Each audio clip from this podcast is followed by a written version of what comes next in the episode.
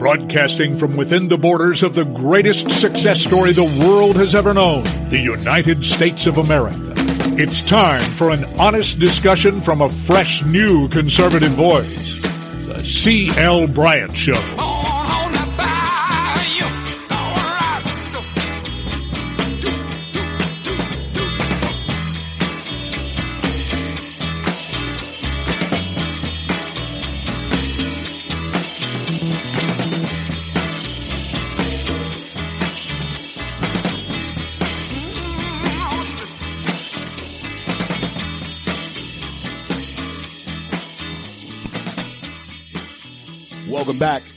Welcome back, everybody, throughout the fruited plains of the greatest nation on the face of the planet.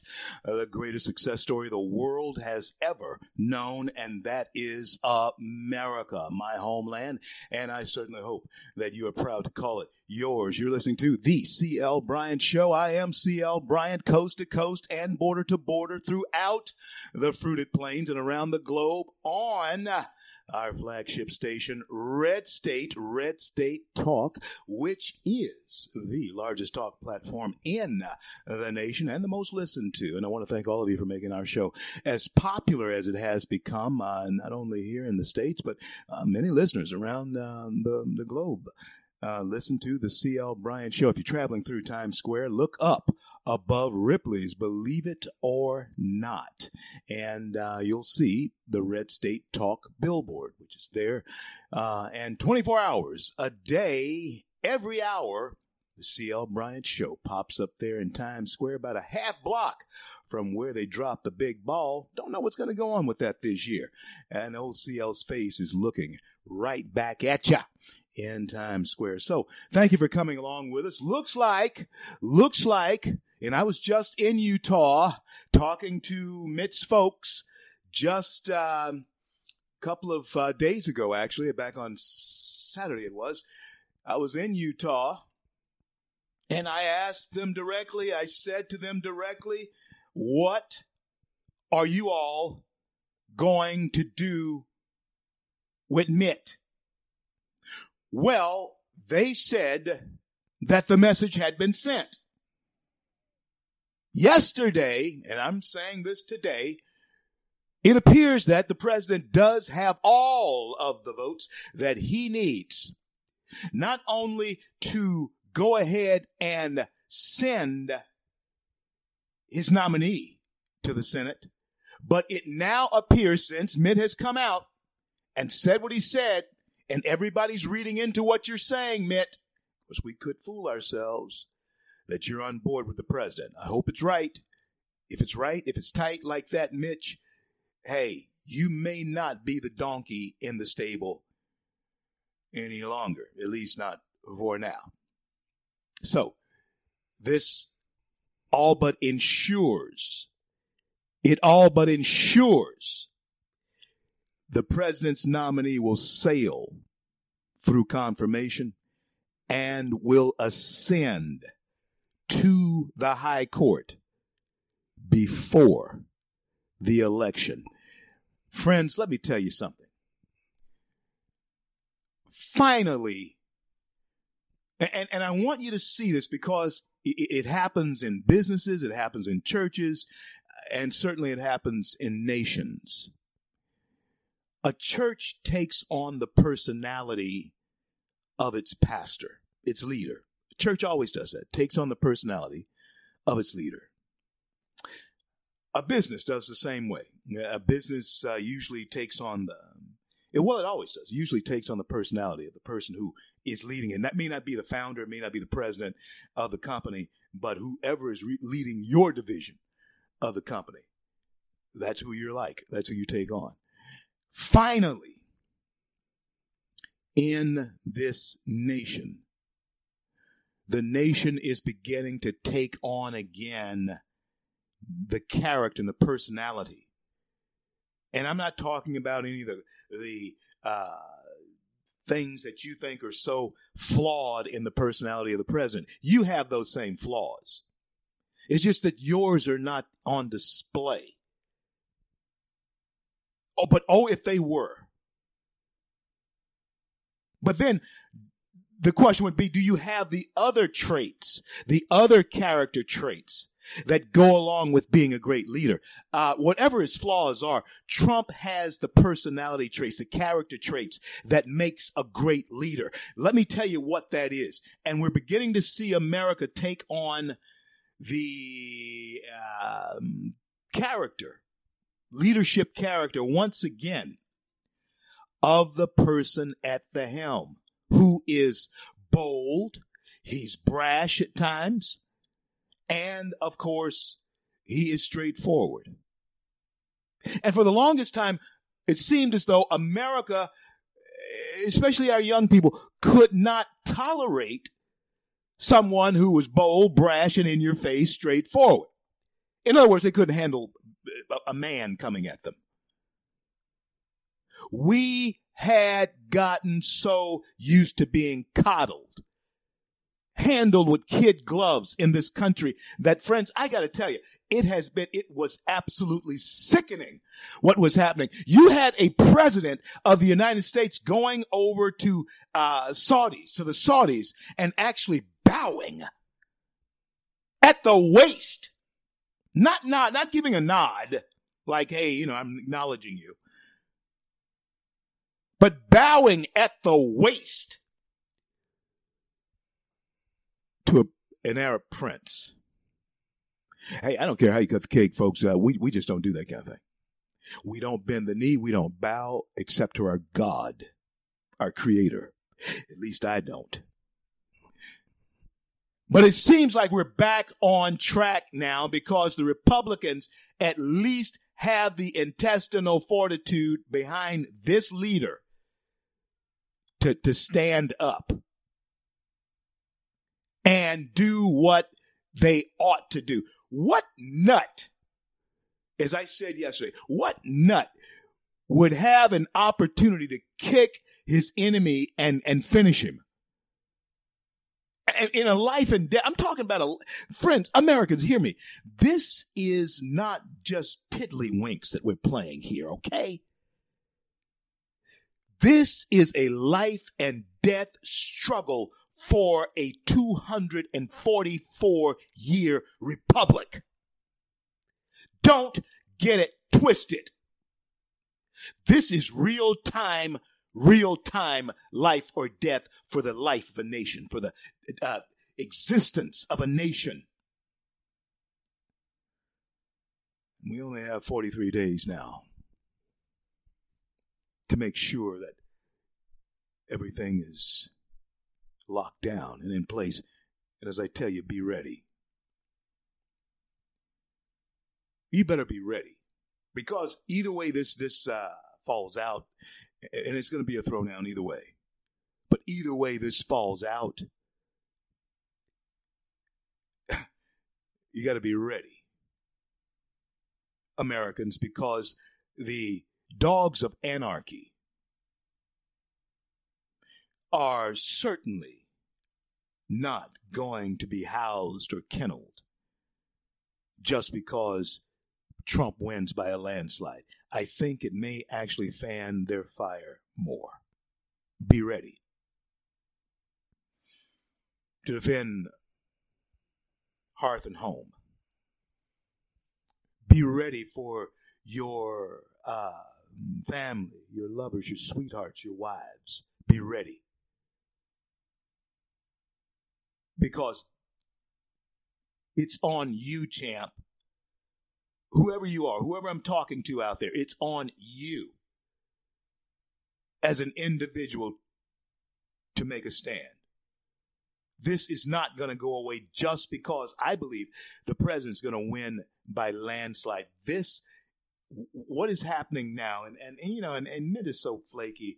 He could, he could, he could, you know, who knows? Uh, but I'm not gonna. I'm not, oh God, I hope he didn't hear me say that. I, he didn't. I, Mitt would never listen to the show, but you'd be surprised who gives him word of what I said. And uh, let me say this: I am glad that he's on board now. I hope he has a mind that is not blown about by the winds of change. that is not double minded, as scripture says. I hope his mind stays fixed. Unlike Mayor Lightfoot in um, Chicago, Lori Lightfoot, remember that name, will be one of the most famous one termers that ever was. yeah, Mayor of Chicago, Lori Lightfoot, first uh, lesbian, maybe, uh, well, maybe first lesbian, or I won't say first homosexual mayor of um, of Chicago. I don't know um, about any of their lives prior, prior, the, men's lives prior to them arising or ascending to the mayor's chair. But Lori's, she's out there and everybody knows, everybody knows that she is the first lesbian um, mayor of Chicago. And with everything that goes on in Chicago, you guess what? Um, guess what Lori Lightfoot is really concerned about? Parking, parking tickets. Uh, Chicago, uh, you know, has uh, murders in the 50s, uh, at least 50, you know, 35, 40, 50 murders uh, every weekend. Uh, her main focus, though, and it made national news that she's going to rescind the order not to ticket minor infractions like parking. So she's stepped on the pedal and put the metal to the pedal, put metal pedal to the metal. Yeah, I guess that goes. yeah, she's put the pedal to the metal. And she, Lori Lightfoot, is uh, wanting to get that million dollars in fines. But her city has also been named as one of the cities that uh, is deemed run by anarchists. And the anarchists are running it, according to William Barr, Attorney General of the United States, because mayors have failed to do their jobs. This is an example of a mayor who is just absolutely failing to do her job. Uh, can you get any kind of idea that her priorities may actually be misplaced? You think? Oh, she's interested in that parking parking ticket money. Not interested in the fact that, you know, people are bailing out of there, out of the city of Chicago. Only thing about Illinois is uh, there's not many places to. oh no, no, I'm just let me, let me let me stop that. I have many friends in Illinois, and I, I don't mean anything disparaging about your about your state, but you know, Chicago. Let's face it, is the uh, it's sort of like Louisiana. That's where I'm from. Yeah, when you think of Louisiana, what do you think of? You don't think of Shreveport. You think of New Orleans. Yeah, you think of New Orleans, and and um, Shreveport's a great town, my hometown. Lafayette was, uh, is a great town, great college town. Baton Rouge, the capital. But you don't think of those. You think of New Orleans. And that's the way it is with Chicago and Lori Lightfoot, who is a one termer, is going to be famous. One of the most famous one term mayors that the country has ever known, Lori Lightfoot. Reelection will come up quickly one of the famous, most famous businessmen who has overcome the swamp in a way that took great combative skills, you can believe it or not, is Donald John Trump. I told you that he's a master counterpuncher, and uh, I'm telling you, he must have had one or two of uh, his lieutenants in the phone booth, delivering to them kidney blows, shots to the liver. Because I think he's going to get exactly what he wants. And friends, the name of this game is Twist Their Arm. That's the name of this game. It's Twist Their Arm. Until they relent. We are in a struggle. And the president, unbeknownst to any of us, but this is how the game is played. And if he's getting his way, he's playing the game correctly. He's twisting arms.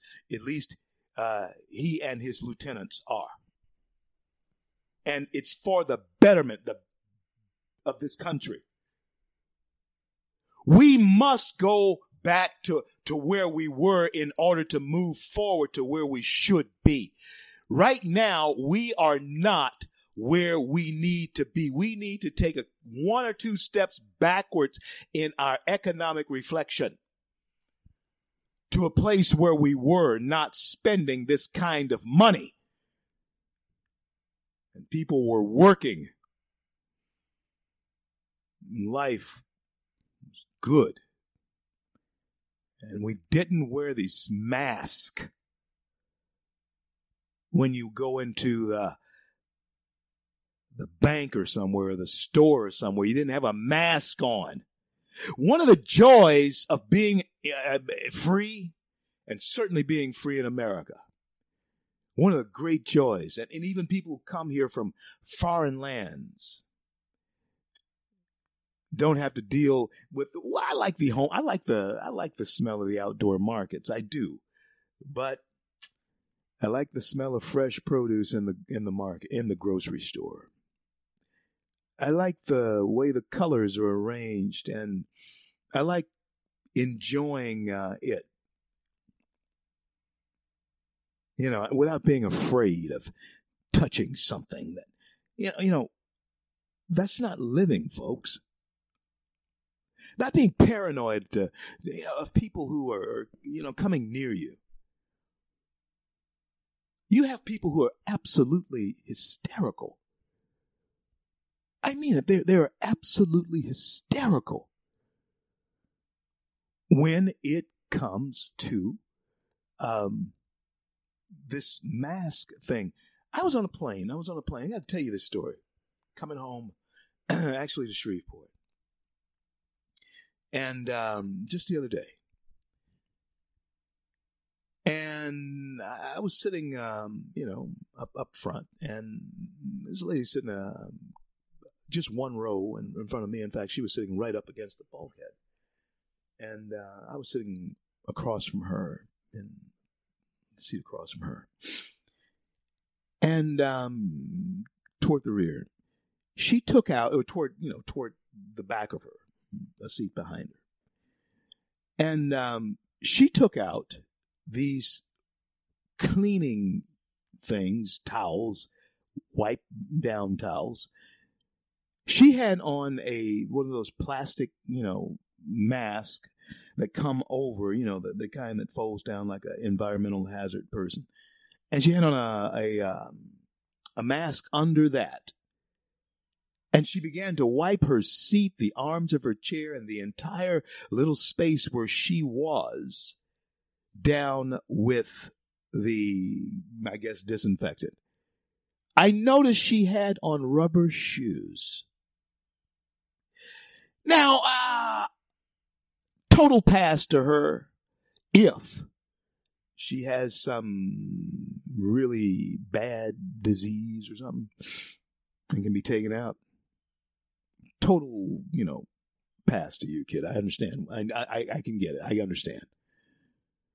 But friends, uh, I saw her sitting with I guess her parents or relatives or whoever who were a little older than she or appeared to be when I was waiting on my bag and they had no mask on whatsoever. So whatever she is afraid of getting, they weren't afraid of giving to her. I'll be right back.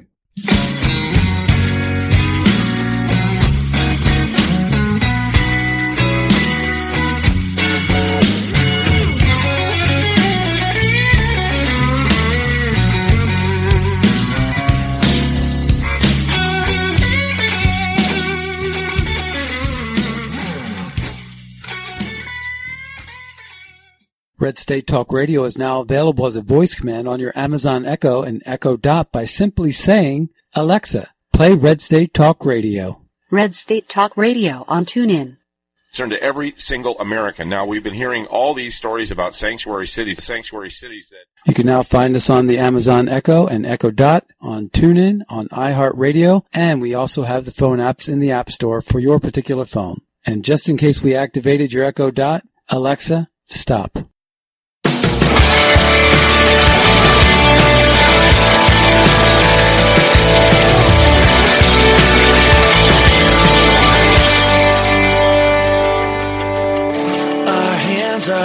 Lifted high. Our hearts are bowing in reverence. CL back with you on this fantastic day, this great day in the USA. Glad that all of you could come along with us as we build the bridge to conversation daily right here on the CL Bryant Show. If you don't get both hours of the show, be sure to download free the CL Bryant Show app on your favorite device and uh, listen to us every day from 12.05 Eastern until 2 p.m daily uh, wherever you go. And hey, if you miss a show, miss a day, whatever, you can go into the archives and all of the shows that I do not mess up are there in uh, the archives for you. And you can go see them. Yeah, you can. And enjoy them. Coming up uh, here on the show with me is going to be someone who I think you're really going to uh, like. I have um, uh, Sue Trombino, uh, Women Impacting the Nation. And, and friends, I got to tell you, this is an interview that I look forward to. A friend of mine um, turned uh, me on to her, um, and I have listened to some of the uh, interviews that she has done. Um, and Michelle, my producer, was just nuts about uh, Sue Trombino. And so we're going to have her on here in just a few minutes on the show, and uh, she's going to tell us uh, all about uh, her movement, uh, women impacting America. Uh, I look forward to it. You know, my guest last yesterday, um, Buddy Pilgrim. I was, um, you know, texting back and forth with him just a little bit ago. You know, Buddy brings up a great point. I mentioned uh, something similar a couple of days ago, um, you know, yesterday afternoon, and, and that is Justice Ginsburg thought enough of her lifetime appointment to honor holding that seat on the Supreme Court, knowing that she's going to die, knowing that she's dying, knowing that she was not going to be effective. Oh, months ago. Months ago. Knowing she knew. But yet, she did hold that seat, didn't she? She did. Until she died. And then, and then, out of the blue, we get this message saying that uh, her dying wish was that the incoming president would fill her seat. I don't want to disparage anyone who might have said that from her family, but I must say that if we're to trust it, there should be some way of verifying it, don't you think? Well, I, I do give her the props um, of being this a very accomplished and great. Yes, even though you may have disagreed with many of her opinions and all of that, and I certainly did. But she was a great American woman, and we have lost a great American woman. And I certainly hope that we are able to replace her with an American woman who is more in tune with the values of what is intended by our founders. I have the privilege of um, knowing many such women across our nation, and I want to introduce to you, Sue Trombino, now, who is a woman who is impacting America. Her movement is women impacting America. Help me welcome to the CL Bryant Show for the very first time, Sue Trombino. Thank you so much for being there.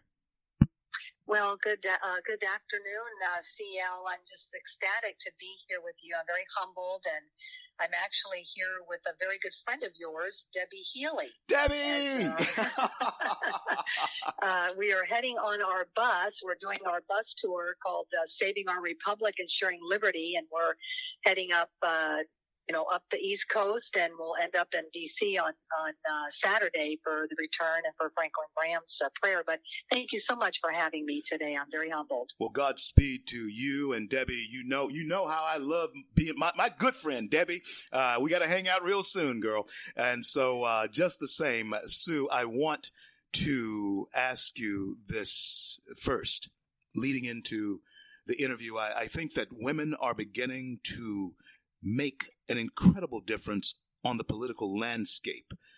Do you see that happening?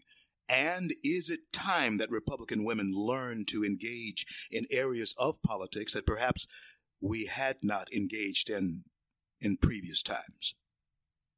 Oh, absolutely. I believe that uh, women need to step up to the plate. We are the backbone of, I think, of our country. Um, but with, you know, with women impacting the nation, our acronym is WIN. When we show up, we win. And, you know, we at, at, at WIN, uh, want to, it's not just even the politics part of it. It's really we need to engage in our civic duty. And, uh, we all have a worldview and it's either biblical or pagan. And the problem is in the Christian community is that we have compartmentalized our biblical worldview. And so, um, you know, we engage with all different types of women, but it's imperative that the women step up. It's our families, our, our legacy. You know, what is our legacy going to be, uh, down the road for our families, our, you know, uh, our children, our grandchildren, and what kind of country do we want? And you know, I'm very passionate, obviously, about this only because, you know, I wasn't born here. I was born in Caracas, Venezuela. So I've lived pretty much all over the world and America is the beacon of hope. You know, we are not perfect, but we are truly exceptional. And uh, if we go down as America, so does the rest of the world. You know, folks, so that is so true. step up to the plate. That is so true. An Eastern Bloc refugee once asked a question of me uh, after a speech, and uh, Sue, he asked this question: If America goes away, CL, where do people go? And uh, this is a land that uh, is, in my view, and uh, historically founded upon Judeo-Christian ethics and principles. Then let me ask you this question uh, in regard to that: the ev- evangelical vote. Uh, the president, of course, uh, captured uh, much of it last time. How important is it for the evangelical vote to understand the reelection of this president must occur? Well, in 2000, uh, the last election, actually, 25 million Christians, CL, were not registered to vote. 15 million chose not to vote. And then you had another third or quarter that chose to go against God's, uh, non-negotiables and God's, you know, values. And, and I think it's, it's incredible, uh, incredibly important because we were founded on Judeo-Christian principles and God, uh, has given us an incredible uh, country to live in. We are blessed to live here. And, um, but it is up to us to be good stewards of what he's given us. And we haven't been good stewards. And we're also supposed to occupy until he comes. And, uh, you know, hence the mess that we're in today because our vote is a seed and we will reap what we sow. And again, look what's happening today. So the Christian, uh, is, um, is vital to keep you know, our value system in not only in our country, but around the world. And, you know, I talk about God's non-negotiables all the time and he has lots of non-negotiables, but he has three that are non, non, non-negotiable. And that is life, that is marriage, and that is Israel. And so those three things are um, are vital to what what uh, moves God's heart, and we have to vote for uh, not just necessarily a man, uh, but it's it's not personality, but it's platform. It's um, it is uh, you know well the platform obviously, but it's also principles, and um, it's just vital that we look at what party espouses those three. Absolutely. And uh, so Let me ask you this, Sue. You used a word that is, of course, uh, a word that Christ uh, told us to uh, do, and that's occupy. It's a military term. It's a term that says, hold this ground, hold this ground until I come. My question surrounding that and, and your non negotiables, and folks, I want you to, to, to pay attention to the answer that this woman, uh, who is, I, I, can feel the anointing that is there on you, uh, is talking about. What is happening with definitions? There seems to be a redefining of certain definitions gender, marriage, uh, even the church, faith. All of those things uh, are being redefined. Do definitions or redef- redefinitions take us to different destinations? Is that the end game? Is that what you're seeing? Is that why you women are on the road? Talk to us. Oh, absolutely, because words matter, and um, we're we're changing what uh, what words matter in God's uh, in God's world, and and the the other side, unfortunately, they work on your emotion and, and conjecture and anything that sounds good to me is a no pun intended, but it's a red flag. And so they're trying to change it to, you know, work on emotion and, um, instead of going to be, down to what, what does God say? What is the definition of God? Now, I use, I love the 1828 dictionary because that is, the, to me, the true definitions of, you know, how God intended. But, um, yes, definitions do matter. And I think we have to, uh, be wise and ask for discernment. And obviously, knowing God's word is to where we're going. But, um, you know, we were only made for a moral and religious people. And so I, I talk to people all the time uh, as we're going on on the road, and there's people that say to me, "CL, well, Sue, I'm not I'm not very religious," and I said, "That's okay. You sound very moral."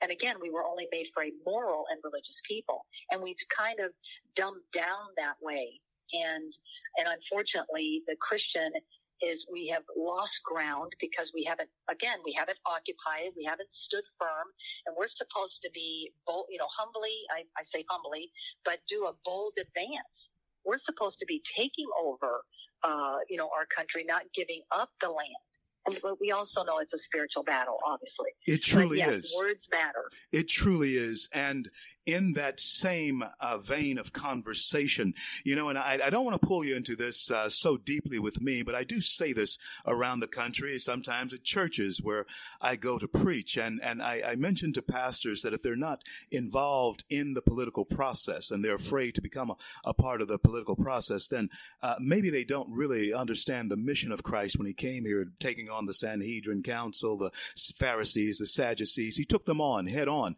and they were the political and the religious structure, power structure of uh, his day. That was his mission. That's what he did to set the captives free.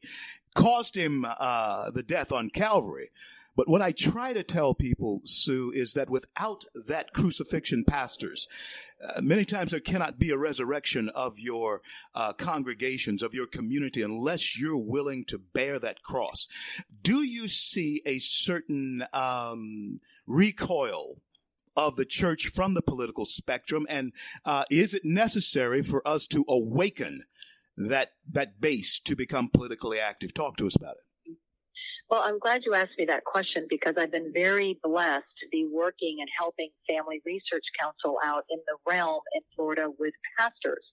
So I have uh, been working with pastors, sitting with as many as I can uh, to talk about their um, you know, they're, the, the pastors are the watchmen. They're supposed to be sounding the alarm to their congregation as they're going to be held accountable to the Lord of what they are teaching them. And we cannot be, we need to be biblically correct, BC, not politically correct, PC. And unfortunately, yes, you do have pastors that are being too politically correct. They don't want to offend. But unfortunately, in the Christian realm, we're supposed to be unoffendable. And so when I talk to pastors, I lay it out for them and I just saying, you know, please talk to your congregation about uh, this is no, this is not about the donkey or the elephant. This is all about the lamb. What does God say? And if they say, well, we're not supposed to get involved in quote unquote politics, well, who did Jesus talk to? He talked to the Pharisees and the Sadducees. That's the government. And somebody's worldview is going to win out.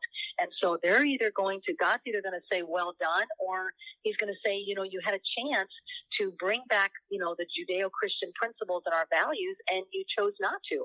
And I'm not pointing the finger, you know, at anybody because, you know, I can't judge whether you're going to heaven or not and all that kind of stuff, but you will know them by their fruit. And so it's up to the pastors to not be, uh, do, you know, play the social justice thing because that's all man, but it's all about what does God say? God breathed life into Adam. That's life. You know, and then you go into our constitution. It's life, liberty, and the pursuit of happiness. Well, you can't have pursuit of happiness or liberty if you don't have life. So that's the one non-negotiable. And then the next one is marriage between a man and a woman, a biological man and a biological woman. God made Adam and Eve. Now, he did not make Adam and Steve. Now, does he love Steve? Absolutely. But he, you can't go out and procreate and go out and multiply with two plugs and two sockets. It's just not possible. So I say that's marriage. And then the third one, obviously, they must talk about Israel. You know, I will bless those who bless you and I will curse those who curse you. So talking to the pastors, uh, is it vital? But it's also up to the congregation to talk to their pastors to say, you need to be speaking truth, you know, truth and facts and, uh, you know, the whole truth and nothing but the truth. And, um, and I, I have had the privilege of planting those seeds to some pastors that they say, Sue, I've never thought of it that way. And they've changed. Now there are other pastors that they haven't and they just are stuck in whatever mode they're in, but we have to pray for them and pray that God lifts the veil from their eyes. So yes, it's incumbent for the pastors to step up to the plate but it's also the Christian needs to talk to their pastor, get educated with truth and facts, not emotion and not conjecture. Michelle, I want to keep uh, Sue for just a little bit on the other side of this short break. My special guest, Sue Trombino, and she is traveling uh, with women who are indeed impacting America. I want her to tell you more about that and also how to assist them if, in fact, you're so inclined. You're listening to the CL Bryant Show coast to coast, border to border over Red State, our flagship station, the largest talk platform in the nation and the most listened to. If you're traveling through Times Square, there in New York City. Look up above Ripley's Believe It or Not, and the Red State Talk billboard is right there. And 24 hours a day, every hour, the CL Bryant Show pops up there on that big old billboard, and old CL's face is looking right back at you in Times Square and about a half a block from where they dropped the big ball. You know, I don't know if they're going to do this year, but uh, with that, but we're going to certainly ring in the new year wherever we are and however we do it as a great nation. We're on our way to recovery. I'm on with Sue Trombino, and we're going to continue with her. I want to talk to her about uh, that village that they say takes to raise a child. I think it takes parents.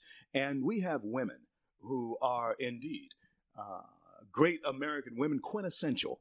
And we're going to hear from them. And Michelle, see if we can get uh, Debbie on with me for just about uh, a minute or so after we would have complete, completed the interview with uh, Sue Trombino, just so I can say hello to my good and dear friend. Uh, and uh, want to give a shout out to Tim and uh, her husband, and a shout out to Vicky Marble and my good buddy, uh, Ken Clark, uh, wherever you are, Ken. God bless and keep you all. Hope to see you soon. I'm CL Bryant. This is the CL Bryant Show, coast to coast and border to border. If you don't get both hours of the show, download free the CL Bryant Show app on your favorite device and listen to us wherever we go. You can best believe the good Lord is ordering our steps and all of the events that you are seeing happening. You may think that things are falling apart, but I can guarantee you, friends, they're coming together. Don't you go anywhere. We'll be back after these brief words. More CL Bryant Show with Sue Trombino. You thought I was worth saving. So you came and changed my life. You thought I was worth keeping. So you cleaned me up inside.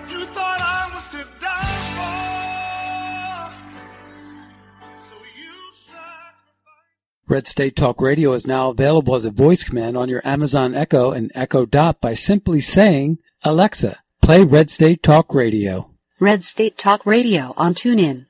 Turn to every single American. Now, we've been hearing all these stories about sanctuary cities, sanctuary cities that You can now find us on the Amazon Echo and Echo Dot, on TuneIn, on iHeartRadio, and we also have the phone apps in the App Store for your particular phone. And just in case we activated your Echo Dot, Alexa, stop.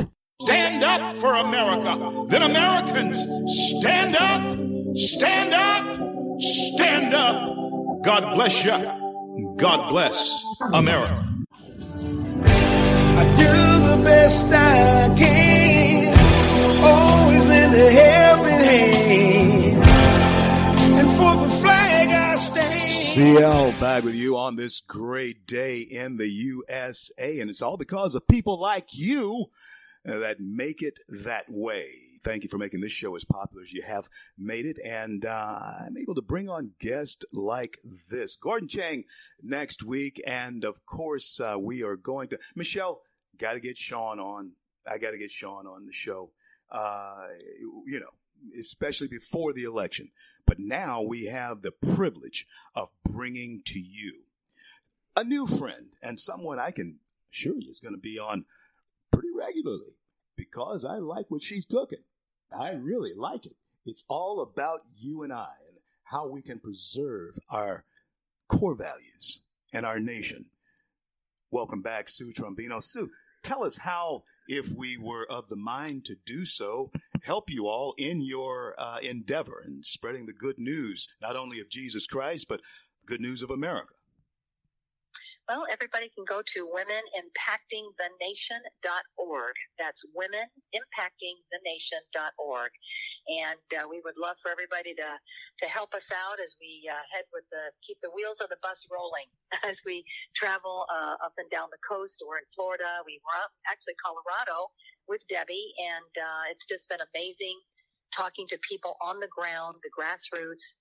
Uh, people are starting to pay attention, but um, just absolutely. Go to womenimpactingthenation.org.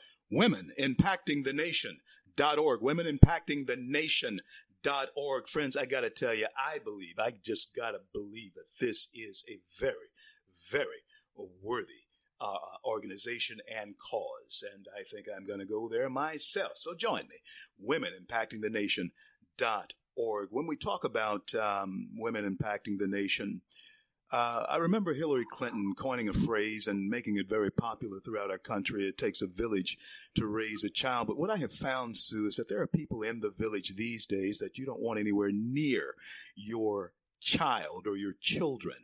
Uh, it takes parents, in my estimation. What then do we do to arm our generations that's coming after you and I? Uh, with um, have have we lost something? I guess I should say, and, and as far as what we're putting into our children, are we turning out those citizens that perhaps our parents turned out? Uh, what are we missing? Well, I mean, gosh, that's a that's a seriously loaded question. But I think first of all, we've abdicated our responsibility as parents.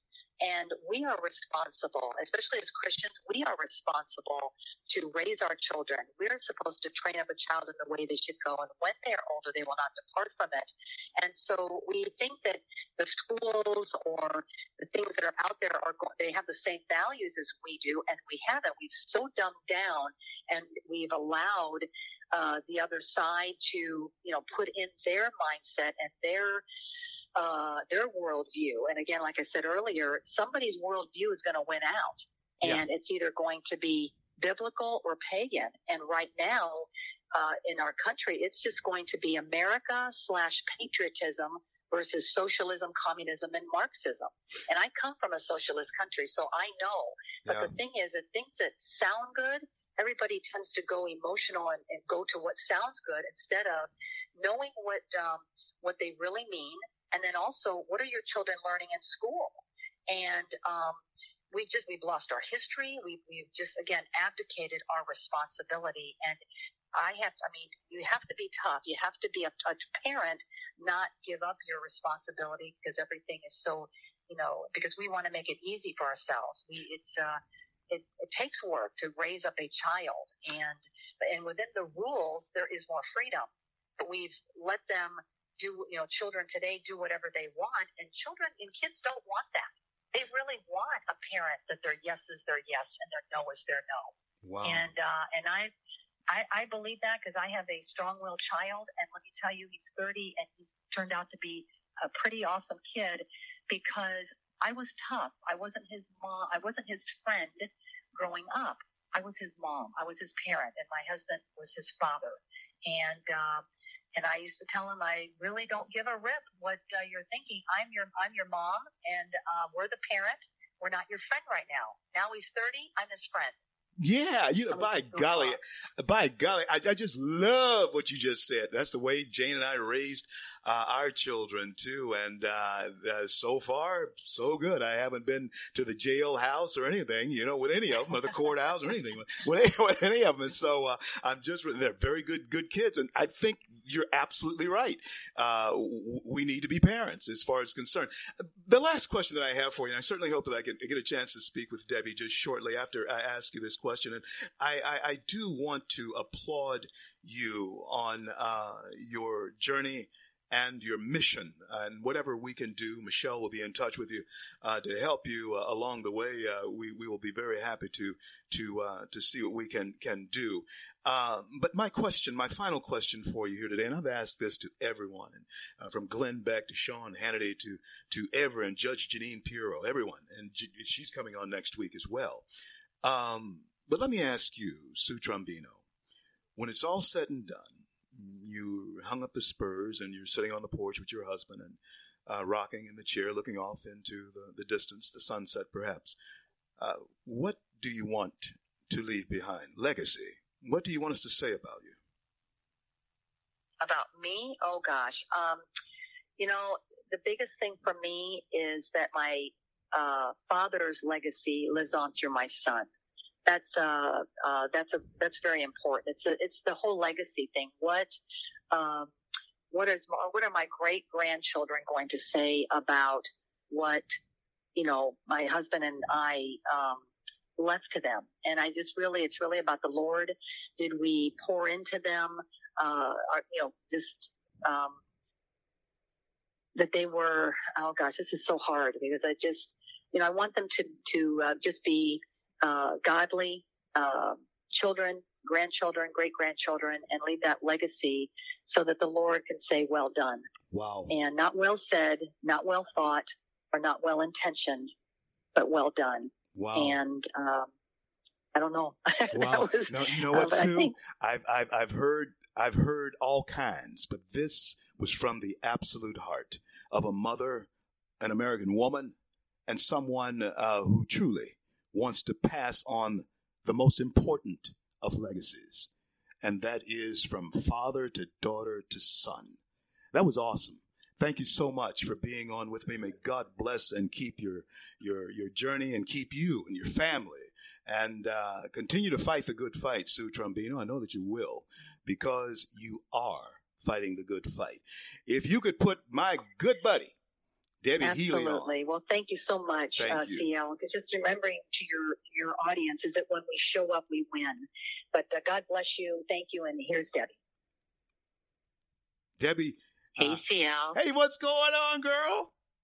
Hey, well, Every- you know, I only hang out with the cool kids, and uh, I hope you hear in Sue's voice just just how worthy this cause is and standing for America. And thank God for all that you do. And I, I just love it, CL. So thank you. Well, God bless and keep you, Debbie. And uh, uh, you and I, I got to introduce you to a new friend of mine uh, uh as well. And uh, you, myself, uh, and also the senator. as well as Ken we'll have to get together real soon, maybe Montana. Oh, I love it. I love it. Well, we're going to be out at Tim and I actually heading out there in a couple of weeks, uh, to see Taylor and just CL just, um, you know, please keep he and his crew in your prayers. He is a, uh, on those wildfires out there in California. Oh, so wow. all of those first responders need to be lifted up. Absolutely. Debbie, uh, tell us what now, uh, from your point of view, your mission is on the road with Sue. You know what, CL? It's all about lifting people up. You get bombarded by this mainstream media and, and what the false narrative out there. People need truth and they need to hear it and they need to get strength from it. So people like you with your radio shows, Sue and I going town to town, meeting with folks. I will tell you, CL, for every person we speak to, there are hundreds standing behind that person that wants that message to be lifted up to know not only is America worth saving and with all the narrative that you hear out there, we might not be perfect, but we are exceptional as a nation and we are worth fighting for. And as Christians, it is our biblical duty that we stand and that we vote. And like Sue says, we vote our non-negotiables. And that's how we get America back. And God love this president who is standing for life, marriage, and Israel. Oh, I love it. Those those three core points. Folks, you be sure to check that out. Listen, Debbie, always great to talk to you. And listen, uh, uh, we'll we'll talk to you. And in fact, we got to get we got to get on the line with all of our buddies, uh, all of our, our the, the Rat Pack. I don't know if you want to recall that. and each of us, CL, every, each one of us are doing what we have been called to do. We have got that full armor. He gave us the full armor. And we are expected to put that armor on in this spiritual battle. We're not expected to go into a corner. We're expected to walk into that battle. And all of us, and you, all of our friends, we need to keep doing that and get strength from one another. Yes, indeed. Yes, indeed. Debbie, you're just as inspiring and encouraging as I always remembered you to be. hadn't seen you guys. Well, I saw, I saw, um, uh, Vicky not uh, not not a few months ago, and I talked to Ken, but I haven't seen you guys all together at once. But it's always always a great uh, time to talk to you whenever we talk. So tell Tim that we're praying for him, praying for your family, and uh, we'll talk to you real soon. And we're lifting you and Sue and all of the women who are traveling on this Amen. great mission up in prayer. And we're praying that God will order your steps in his word and that he will teach your hands and fingers to fight against the enemies of this republic. And uh, we'll talk to you real soon in Jesus' name. Thanks, CL, God righty. bless. All righty. Debbie, bye bye. I'm CL. This is the CL Bryant Show. That was Debbie Healy. And before Debbie was on with me, it was Sue Trombino. And friends, I got to tell you, I'm really, I was really taken by, I was really taken by her. And um, uh, of course, Debbie and I have been friends for years, but but Sue Trombino, Michelle, I think this this is a new friend. Let's have her on often. And let's indeed promote what she believes and how she looks at uh, raising a child from that biblical worldview. Are you hearing me? Are you hearing me? Because uh, you do have to embrace a view of the world that you are facing and the one that you are shaping, the one you're living in. You have to embrace a worldview. And the worldview that has been introduced to this nation through its very founding principles is that of Judeo Christian ethic and principles, which has given to the rest of America the opportunity, regardless of what your faith is, whether you're an unbeliever, to practice that. It has been the Judeo Christian ethic that has given freedom to the rest of those people of faith, whatever it might be. We can't allow the Judeo Christian ethic then to be trampled, can we? Because those other faiths, examine them, study them for yourself. They would not secure for you the same freedoms that Christ has secured on the cross. I'm CL. Stay with me. Be back after the news.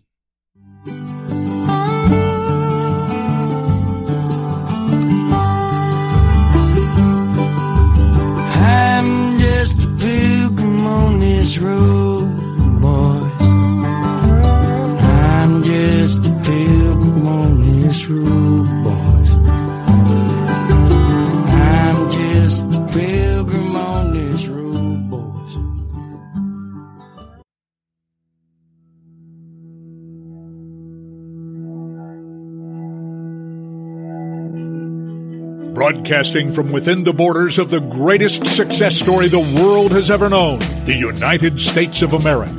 It's time for an honest discussion from a fresh, new conservative voice. The C.L. Bryant Show.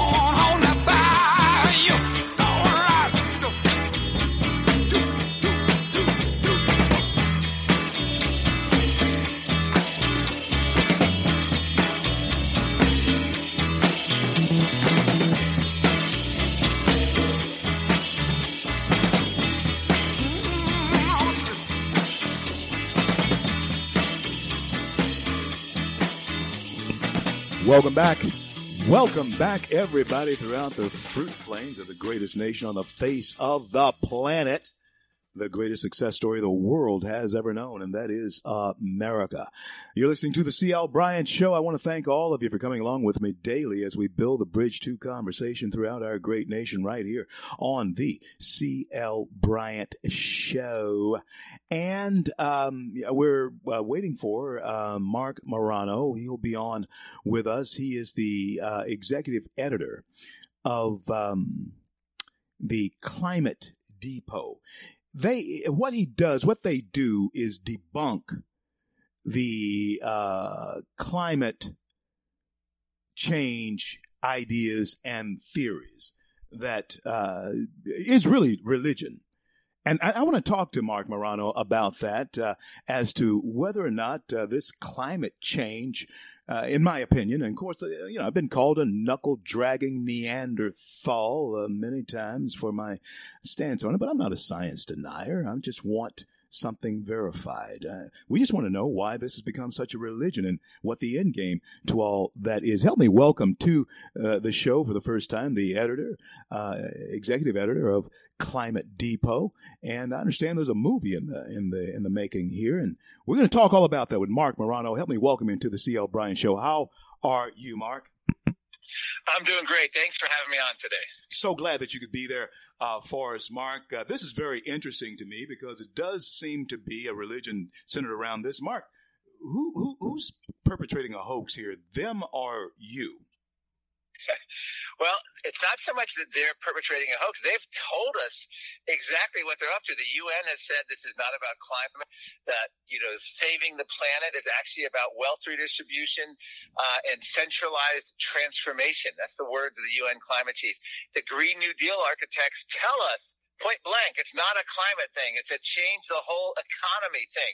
So the hoax that's being perpetrated is that the promoters of this know full well that this has nothing to do with climate change. This is about politics and using a climate scare to achieve political ends that otherwise wouldn't be possible. In other words, we would actually, instead of evaluating the Green New Deal on its merits, they're trying to scare us that we have a climate emergency. We must act now. There's no time for debate. That is the hoax. When we talk about the Green New Deal and its origins, uh, uh, Marc Morano is my my my guest. Let's let me ask you this: Where did that come from? I mean, surely that's not out of the brain of Ocasio Cortez. I mean, come on, uh, that that had to have come from somewhere. Who's concocting this? Good question. If you go back uh, well, they say it's modeled after Roosevelt's New Deal, but if you go back, actually, this comes as a brainchild, if you will, of the United Nations. Maurice Strong, in 1992 Earth Summit from Rio, if you look, and actually I'm writing a book on this, on the Green New Deal, the wording of the Sustainable Development Agenda 21, the UN 1992 Sustainable Development Treaty is word for word almost identical to the Green New Deal, talking about equity and social justice and, uh, you know, all this economic stuff and transformation of society. So this is really just a United Nations borrowed thing that's been batted around. It was batted around in the early 2000s. Other UN reports have done it. Other uh, environmental activists have been involved. Um, and finally, Obama did sort of his own version of it through executive orders and funding, but it really came to fruition when uh, Ocasio Cortez sort of put it all together and then put it, they put a, a name to the plan, the Green New Deal, and uh, Ocasio Cortez's face. So that's the history. But if you go back, uh, it's really a United Nations Sustainable Development Plan, which, if you don't understand what sustainable development is, it's basically saying that we need to have our lives centrally planned by experts. It's a technocracy where uh, in, experts are going to decide every aspect of our lives, and that's what the Green New Deal is, and that's what the UN has been promoting. And what I mean, what I mean is your diet, your home thermostat, all your appliances, your transportation, your agriculture, your your uh, travel budgets, your your energy supplies, uh, down to you know guaranteed incomes and the like. I mean, it's a complete socialist, progressive transformation of the society using climate as a scare. But oddly, we do this movie, all the all the solutions to, to climate are the same solutions they've had for the last 50 years for every other environmental scare, which is central planning, wealth redistribution, sovereignty invading uh, treaties. Let me ask you this as well. Marc Morano is my, my special guest, climatedepot.com. You want to check that out. And we're going to talk about uh, a movie that's coming forth uh, with him when we look at uh, how gullible Americans seemingly have become, sheepish even, especially in the face of this coronavirus thing, is it a fertile ground for this type of technocracy, as you uh, described? Has has that been being prepared since the times that you spoke of, uh, since Franklin Roosevelt? The COVID viral fears that we're going under with the lockdown, the phased reopenings, the mask mandates. This is the greatest threat to liberty we've ever faced, exceeding even the climate solutions. And actually, Climate Hustle 2, which comes out two days at 8 p.m., climatehustle2.com, opens about this technocracy. We open up immediately in the film and show how climate activists from the United Nations, from John Kerry to to uh, Greta Thunberg to Al Gore, are all jealous and praising the COVID lockdowns and are licking their chops. And I have all the quotes of how they want to impose the climate lockdown. So in other words, I say in the film in the opening, if you love the, the COVID lockdowns, you're going to love the climate lockdowns because the solution to COVID shut down society, turn everything over to a small group of experts. Look what's happening in uh, Australia right now, in New Zealand. Parliament in Victoria, Australia has been suspended. It's now the public health officials ruling without any input of democracy, and they're running a full police state. You're allowed out of your house for one hour a day to go to the store.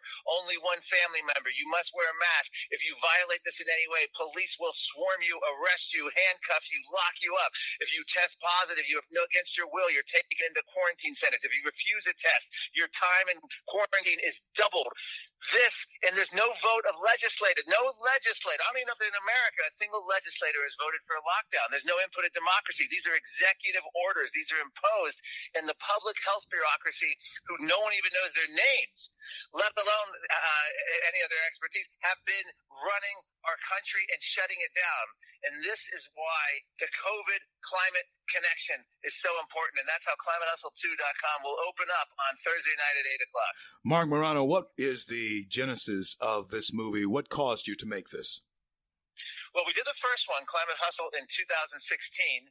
Uh, and that was in over 400 theaters. This was scheduled for almost 800 in spring of this last April, but of course the COVID-inspired lockdowns ended the movie theater business. Uh, lot, you know, so what happened was I actually got a book in the meantime, The Politically Incorrect Guide to Climate Change.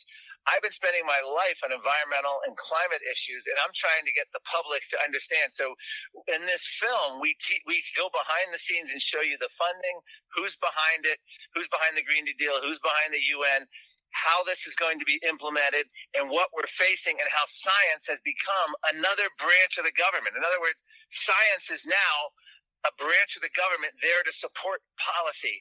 You need a mask mandate? Hey, we'll do some modeling studies and we'll make some science bureaucrats make a couple sentences and suddenly we have a new consensus that masks are necessary, even though it overturns 30 or 40 years of public health recommendations on masks during influenza or pandemics. They just changed it overnight because politicians wanted it. In climate, you want to get rid of the global warming pause? Hey, we'll rush together a study, bypass peer review from the government so President Obama will have a new study just in time for the UN Paris Agreement in 2015.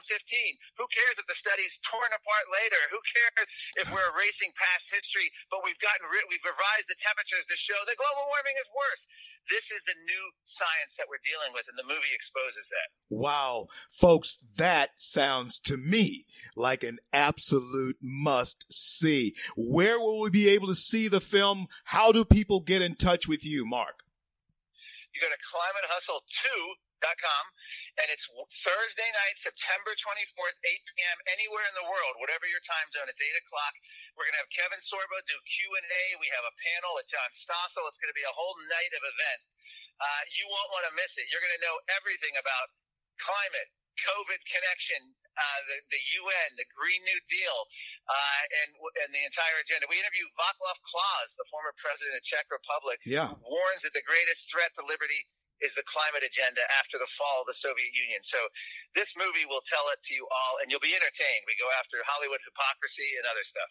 I'll be certain to have my eyeballs on it, man, and tell everybody that I know uh, around the globe about it. I certainly do wish you well. Last question for you. A person who is doing the type of work that you're doing, uh, I, I, want to ask them this question. I've asked everyone uh, who's been on this show from uh, Sean Hannity to Judge Jeanine Pirro to uh, my last guest before you, uh, women who are impacting America. It's important for me to, to, to, to, hear this, and I think it's important for the audience to hear it. When we uh, when you um, finish doing what you're doing, you hang up your spurs and you're, you're sitting on the porch, we're rocking in your chair with whoever the significant other, who that might be, and you're looking off into the sunset. Marc Morano, tell us.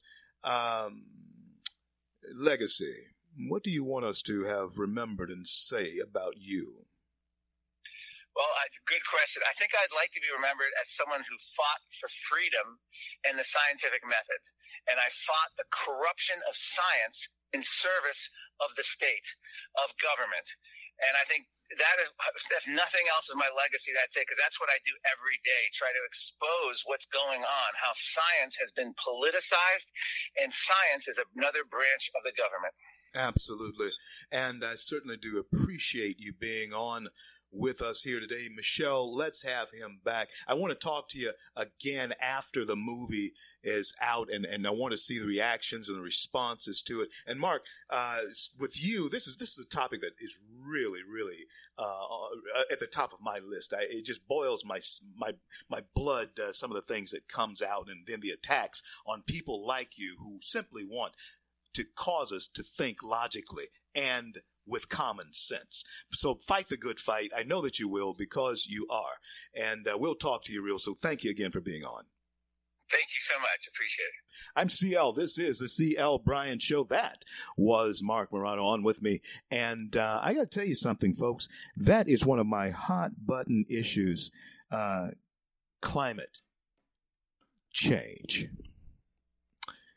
Yeah, it, it's it's it's religion. That's what it is. It's religion, and they got they have you um, they have you so um, I don't know hysterical over certain things, and you know they always always keep you because you, you're not focused. See, you see, I talked to two women uh, here earlier, uh, Sue Trombino and Debbie Healy. Very focused women. Very, very focused. Very focused. And uh, let, me, let me say this it would be hard to fool them. Uh, women in the grassroots movements around the country that I know, all over the country, and even those that I know in, in international countries, who we have formed, we, we caused grassroots movements to, to take shape in places like uh, Israel, Tel Aviv, and you know down in Jerusalem. We've talked to groups there. And freedom is breaking out everywhere. It really is. But they try to keep you off balance. That's my point. If it's not racial and, and as Sue Trombino was saying, emotional, because that, that's exactly how they play, you know. They, they, they play on, um, and we're suckers for it. Oh my God, we are suckers for the emotional play up in politics. Are you hearing me? And they use it on in every uh, ingredient, everything they cook. They cook with that ingredient because they know you're a sucker for it. Yeah, because they know that you are a sucker for emotion when it comes to your skin color. All of you. I mean, talking black, white, name them, you know. Oh, hey, yeah, the, the, yeah, yeah, the whites, the browns, the blacks. Uh, oh, the Asians don't really care because, uh, but they never, I've never heard an Asian call themselves yellow. I've never heard an Asian call themselves yellow. But I've heard many uh, Latins talk about the brown people, and of course, white folks talk about white folks. Black folks always talk about black folks. And they use that emotional attachment to your skin color to keep you off balance. And if they don't do that, then it's about the children, as my good friend Rush would say. It's about the children. Huh? yeah. Pray for Rush. And um,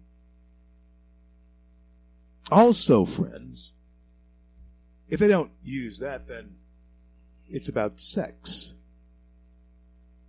And your ability to love who you want. Nobody cares who you love. Huh? I just don't want to pay for who you love. Are you hearing me? I don't care who you love. Uh, as long as it's within the law and legal and, and consensual. Uh, I don't care who you love. But, you know, we let them paint us with anything. And so many times we don't even uh, say anything about it. We just let them paint it, paint all of us, broad brush. Are there some people who care what goes on in other folks' bedrooms? You better believe there are. But it ain't me. And it's not most people that I know. Don't care. Don't care. As long as I don't have to pay for it. Whatever is going on in your bedroom. In any, in, as long as that doesn't affect me in any way. Do your thing. But it affects you emotionally. Huh? And, and, and hey, by the way, let me let me tailor that to say that I don't want to have to pay for my child being traumatized by something that is totally foreign to uh, human sensibilities. We said again on this show earlier that two stallions. I and I've raised horses. Yeah, I've, I've raised not raced them. I ra- I have raised horses. Uh, we had quarter horses. Well, they have, once we stopped stopped riding them, we had to get rid of them because all they did was eat. But I've not yet seen two stallions uh, throw out a colt. Either one of them. Because they don't do that. you won't even catch them trying. Uh-uh. They might be fighting, you know, dominance and all that kind of stuff. Uh, they won't be trying to mate. As long as I don't have to pay for it. And yeah, hate me if you want. Call me a knuckle dragging Neanderthal if you want. There are some things that are, yes, right. And there are some things that are wrong. That's the way it has always been. The right way is the way it was created to be. But once you forget something's purpose, guess what? Abuse is inevitable. Once you forget something's purpose, person, place, thing, whatever it is, even uh, something as intimate as relationships between men and women, once you forget the purpose, abuse is inevitable. I'm CL. We'll be back in just a few minutes. Don't go anywhere.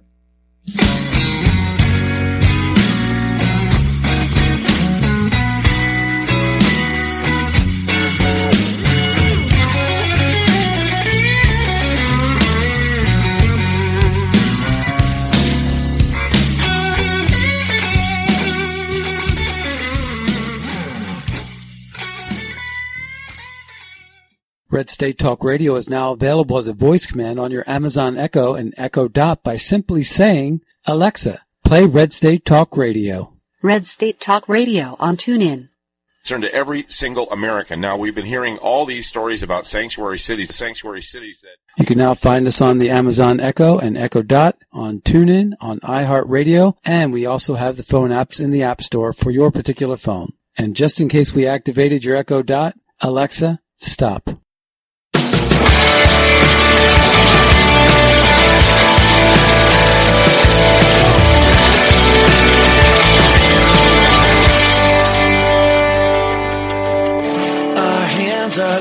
Lifted high. Our hearts are bowing in reverence. CL back with you on this great day in the USA. I want to thank each and every one of you for coming along with us as we build the bridge to conversation right here throughout our great nation on the CL Bryant Show.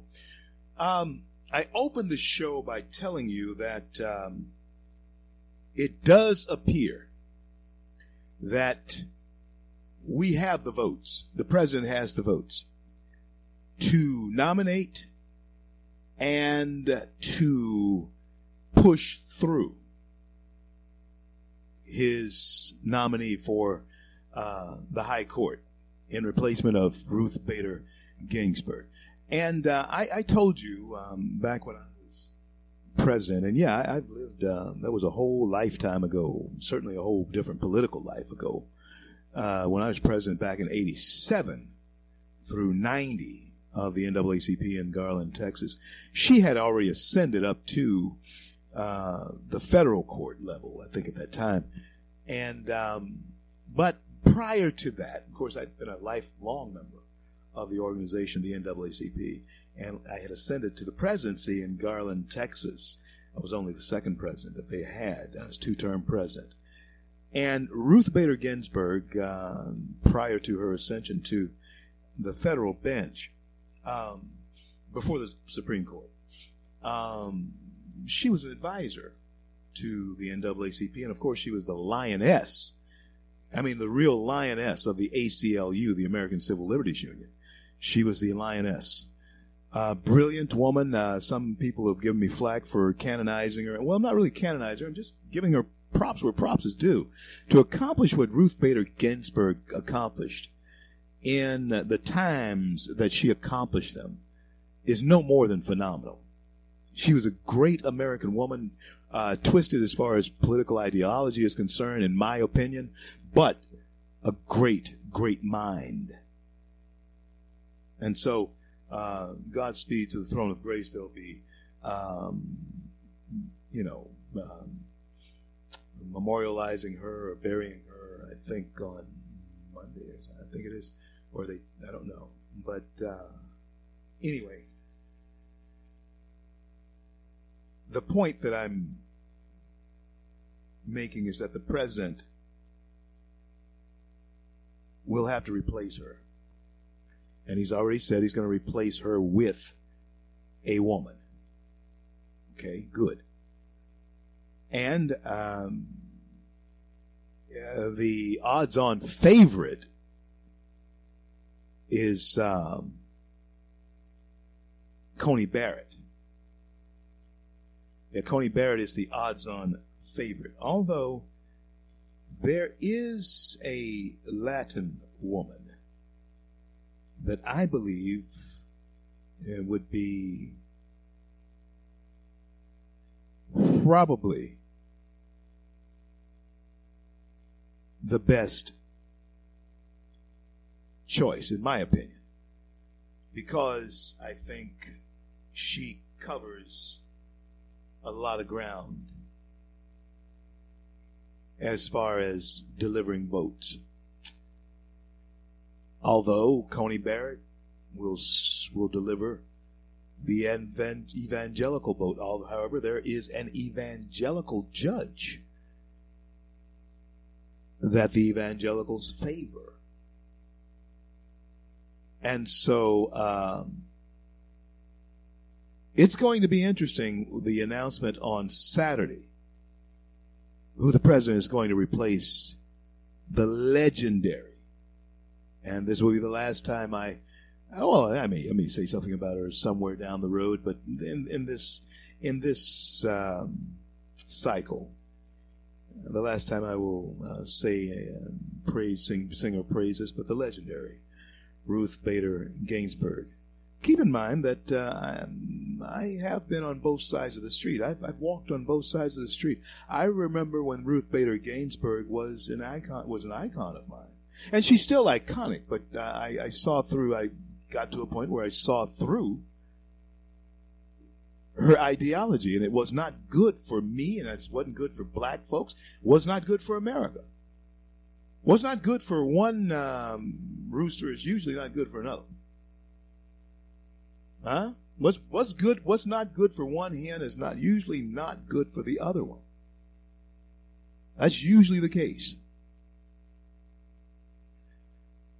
And so, um, taking all that into account, I will say this.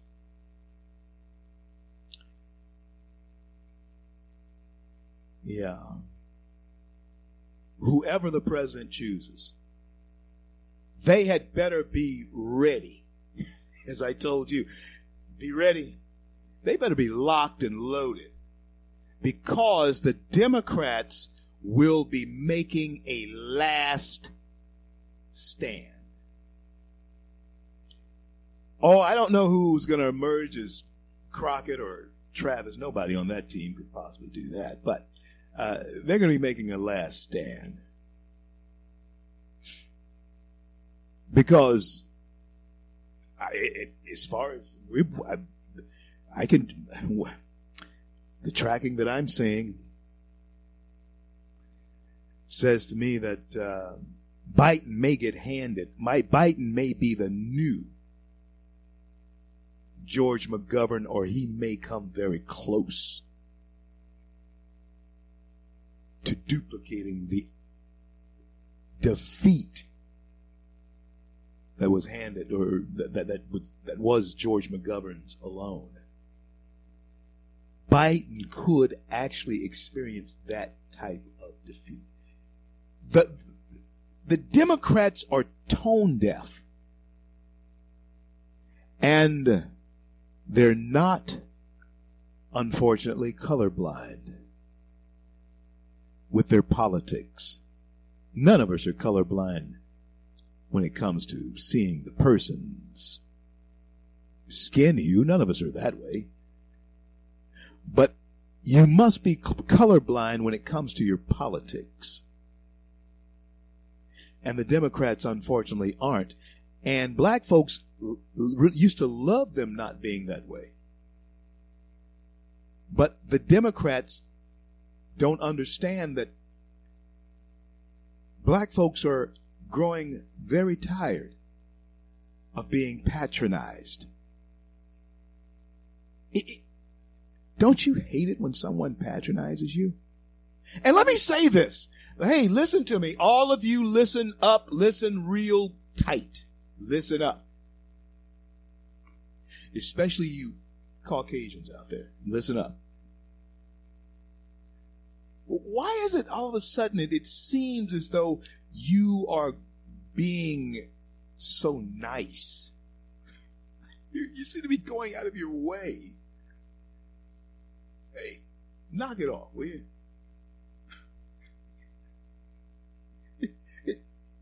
Just knock it off let's everybody just be like we, we always have been. You speak when you're spoken to, and you know, or you see somebody you, hey, you uh, you like to speak to, speak to them. But come on, let it be natural, okay? I mean, it's it, that creates. I don't like that kind of giddy tension. That's not good. You know what I'm saying? You know what I'm saying? you know what I'm saying. And you pastors in pulpits across, especially you Caucasian pastors in pulpits across the country. Will you knock it off with putting the burden of white guilt on your congregations. Can, can you just knock that off? How can you let yourselves be used as those types of pawns? That's what gets monuments torn down. Monuments that were standing when the Civil Rights Acts of 64 and 65 were signed. Yeah, how, how are you tearing down the monuments that were standing when the bills that uh, gave freedom was signed? Why tear down the monuments that were standing? The entire story is told when the monuments are standing and progress is made anyway. And hey, full disclosure, all of you know that I'm a Southerner. Born in a, a hospital called Confederate Memorial Hospital. Yeah, yeah, I was. I was born in Confederate Memorial Hospital. Shreveport, Louisiana. It's LSU now, or Ochsner. I think it's called Ochsner now. That's where black people mostly were born back then. Yeah, isn't that isn't that uh, strange? You know, black folks born in Confederate Memorial Hospital, but white folks were born there too. But that's where just where most black folks were born. What would happen if I changed the name of that on my birth certificate? In principle and in theory uh, it would certainly change my entire story. Whether I like it, you like it, anybody likes it, I'm, I'm, I'm proud of it because, uh, hey, that's where I was born. Look what I've accomplished in my lifetime. I thank God for it. I am so proud of what the Lord has allowed me to do. Not of what Cleon, what, not what CL has done or Cleon has done. I'm so proud of where what God has allowed me to do in my lifetime up to this point. And hey, I'll tell everybody, most if you know me, you know that I plan on being around here another 60. So who knows what is what lies ahead. Certainly going to explore it. Taking the long way around the world. Quite possibly with somebody you really like. So, my friends, um, when I think about the journey ahead for America, not only just me, but for America, I'm thinking that uh, if we don't defeat the enemy this time, and, and I certainly hope that this isn't one of those occasions where uh, we went out and we, we, we beat them last time, we beat them that time, we, we beat them uh, the time before or whatever, and we fail now. Huh? You know what I found out about uh, life? I, I, live on the road. Um, I really do. And at least in, in this past um, three years for sure, just lived on the road. And um, Jane was really good about it. Of course, she was with me a lot of times. She was with me, and um, the thing is this: when you're when you're out here, when you're out on the road, of course I'm I'm, I'm at home now, but heading out um, over the weekend. When you are um, looking at the the um, state of your own union, your the, the, your state of your life. Friends, what what is it that drives you? What what motivates you? What what causes you to breathe? What makes you as an American? What makes you tick? Have you have you ever asked yourself that what is your purpose, Americans? Huh? Oh, you know, I, I watch and I look at uh, so many of these uh, countries that are uh, that hate us.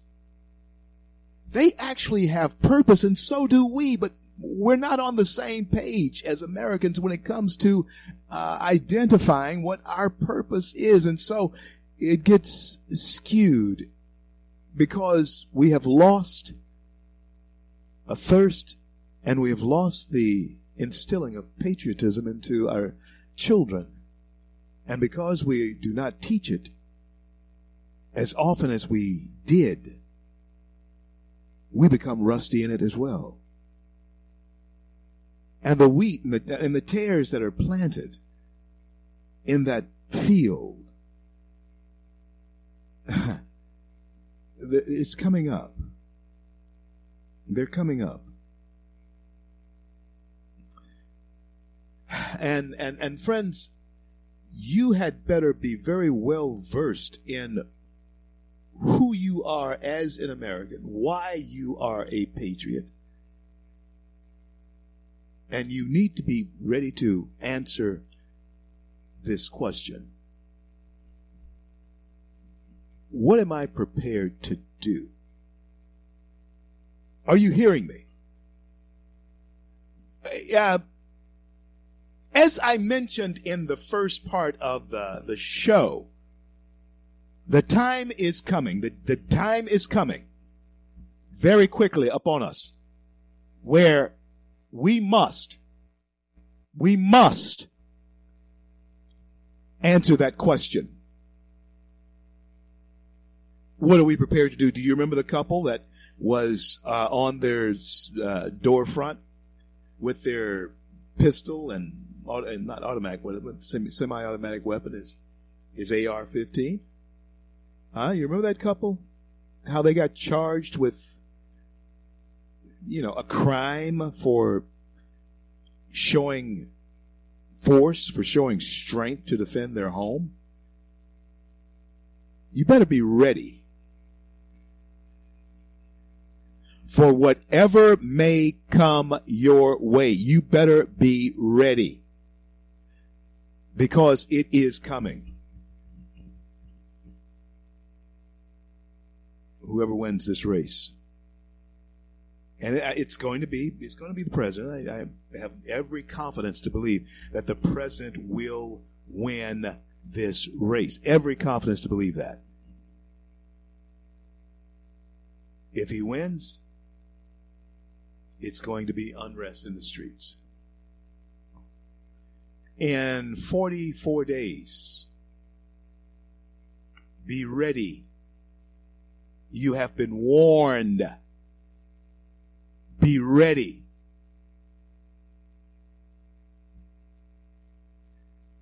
In 44 days. If Biden wins, now uh, be ready all of you out there who know me, you know what I'm saying. Be ready. If Biden wins. You better know that that's going to signal to some that this government has been overthrown. Are you hearing me? That is going to signal to some that this government has been overthrown. Be ready. So, stay tuned. For more of the C.L. Bryant Show, I am a C.L. Bryant. Thank all of you for coming along with us daily as we build the bridge to conversation throughout our great nation. Right here, over Red State Talk Radio, largest talk platform in the nation, the Talk Monster. I'll be back. I'm CL. Thought I was worth saving, so you came and changed my life. You thought I was worth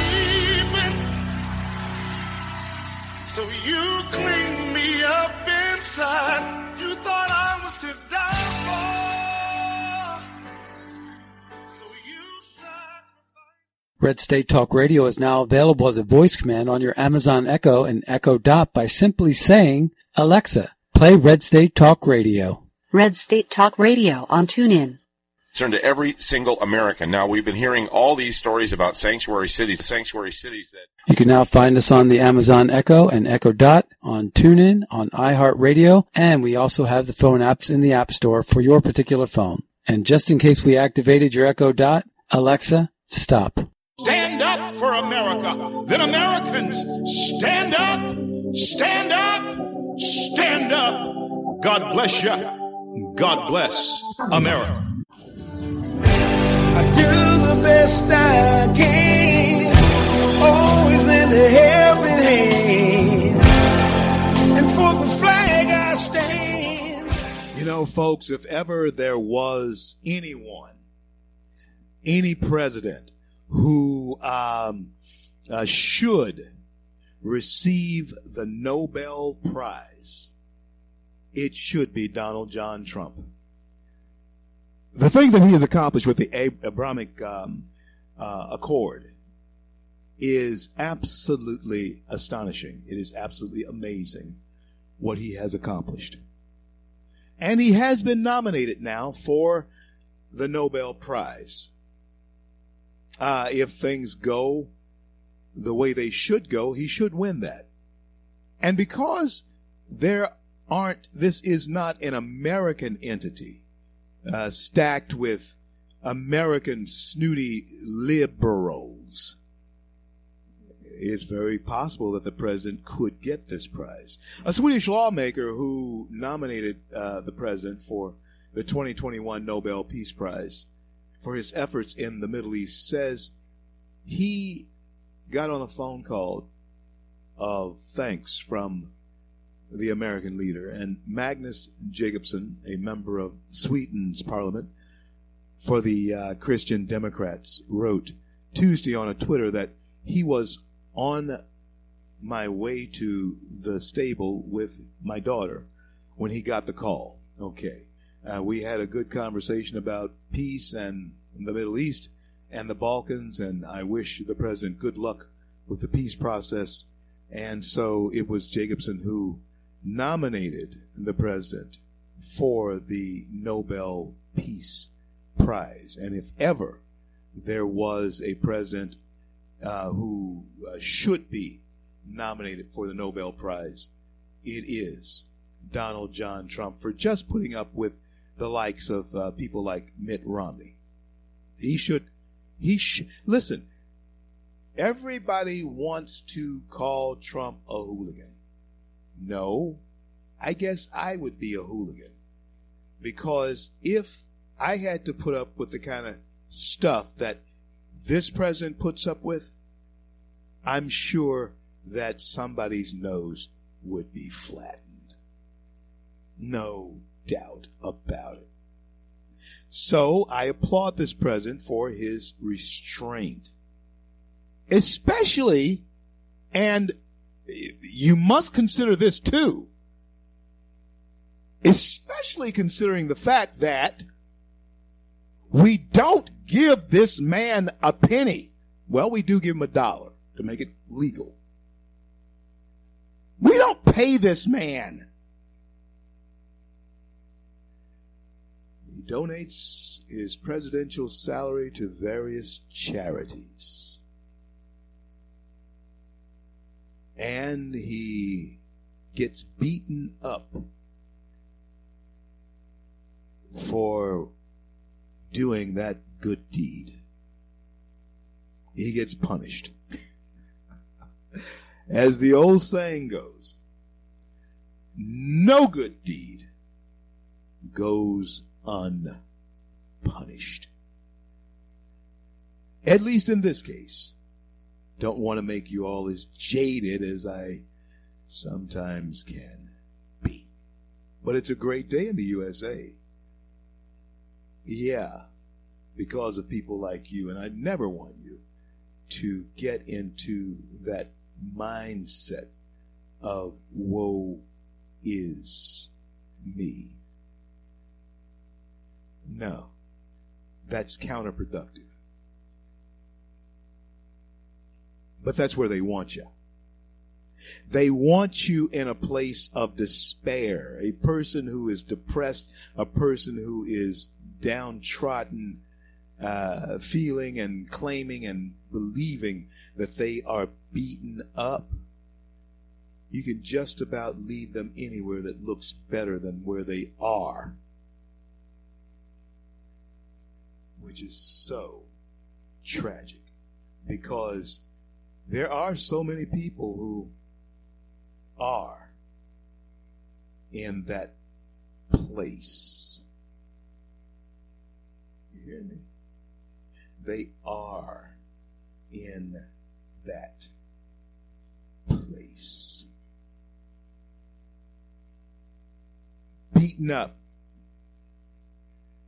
kicked, and they're going to be kicked because, call it what you will, sometimes people actually don't react until life slaps them around. Sad but true. And you know what, Republicans? That truly is uh, sometimes, not all the time, but sometimes the scenario and the, the, the, the description of, of who you are. Reminds me of you. You don't act until you're frightened that the, the, everything's going to go away, and then we all get in a tizzy, don't we? And I, I get it. I understand that so many times we're trying to make a living. We're trying to feed our families, build our, uh, uh, buy our homes, and uh, pay our mortgages, and send the kids to school and give them, you know, help help them if you can. I don't, you know, that's what we're busy doing, raising families and paying our taxes. I, oh, did I did I say did I did I mention that we're the ones who pay taxes? Yeah, there are plenty of Dems who pay, tax, pay taxes too. We're all a part of that same hypocrisy. But we don't act until we're afraid. And this COVID thing, there are people who are absolutely hysterical over this. Not realizing that, hey, folks, you're going to live until you die. I don't care what takes you out. You go through all of that wiping down every surface that you come in contact with and run over by a bus. I'm not doing that. I am not going to do that. So find me, you know, lock me up, whatever. I'm not doing it. I'm not doing it. I'll fight you from jail too. But I'm not doing it. I don't have anything. I don't have COVID. I have no symptoms or anything like that uh, if I if, if, if I get it, I don't believe it's going to harm me. I'm in very good. I'm in very good shape. I'm in health, great health.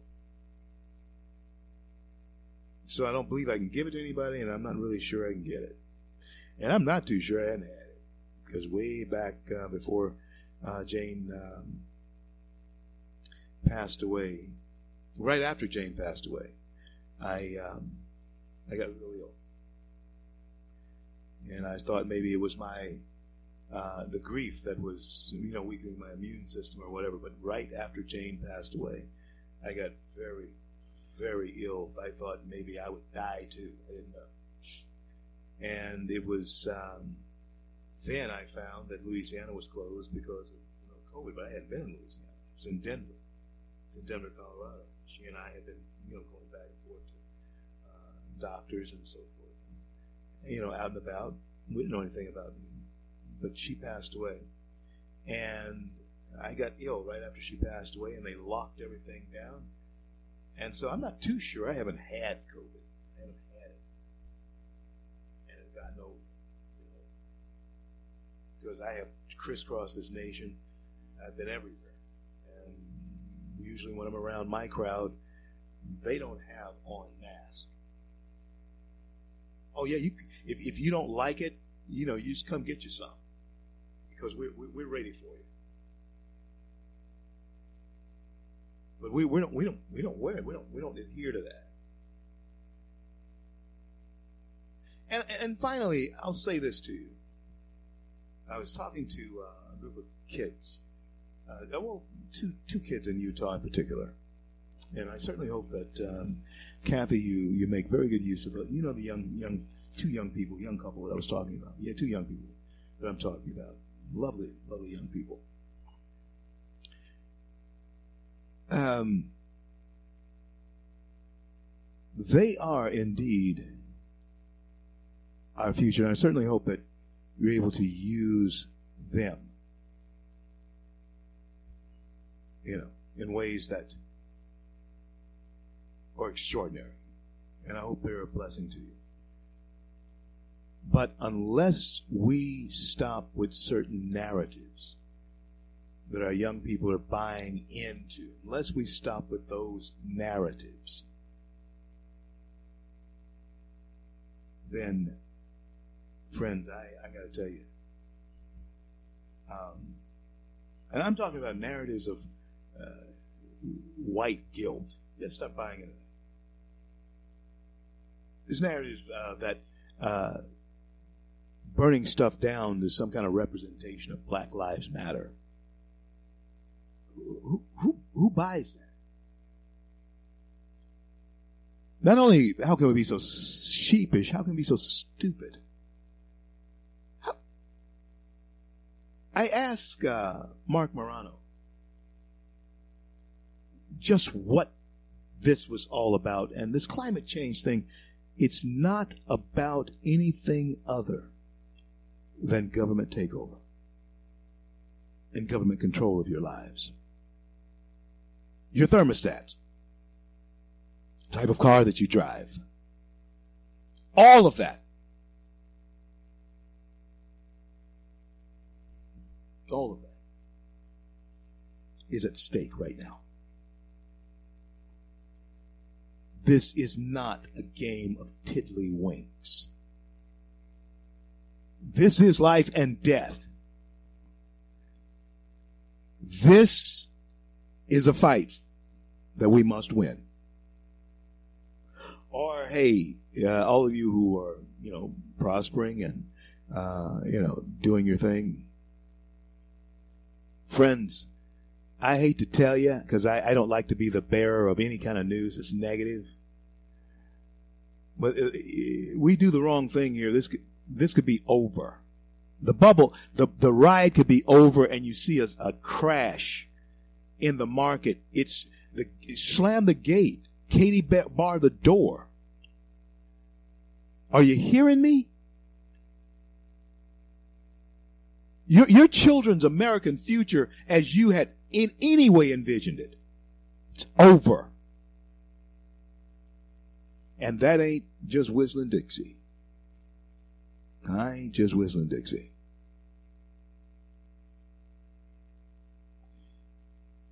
Think carefully. Focus. Well, I want to thank uh, my guest uh, for coming on today, uh, Sue Trombino, Debbie Healy, and um, also Marc Morano, Climate Depot.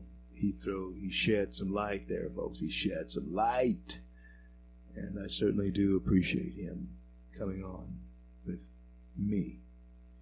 Well, I want to thank God for bringing us to the close of yet another day, and I want to thank Him for our men and women in uniform around the globe who defend our right to speak our minds. And until I'm able to talk to you again, I'm CL. My heartfelt desire is that God will bless and keep you all.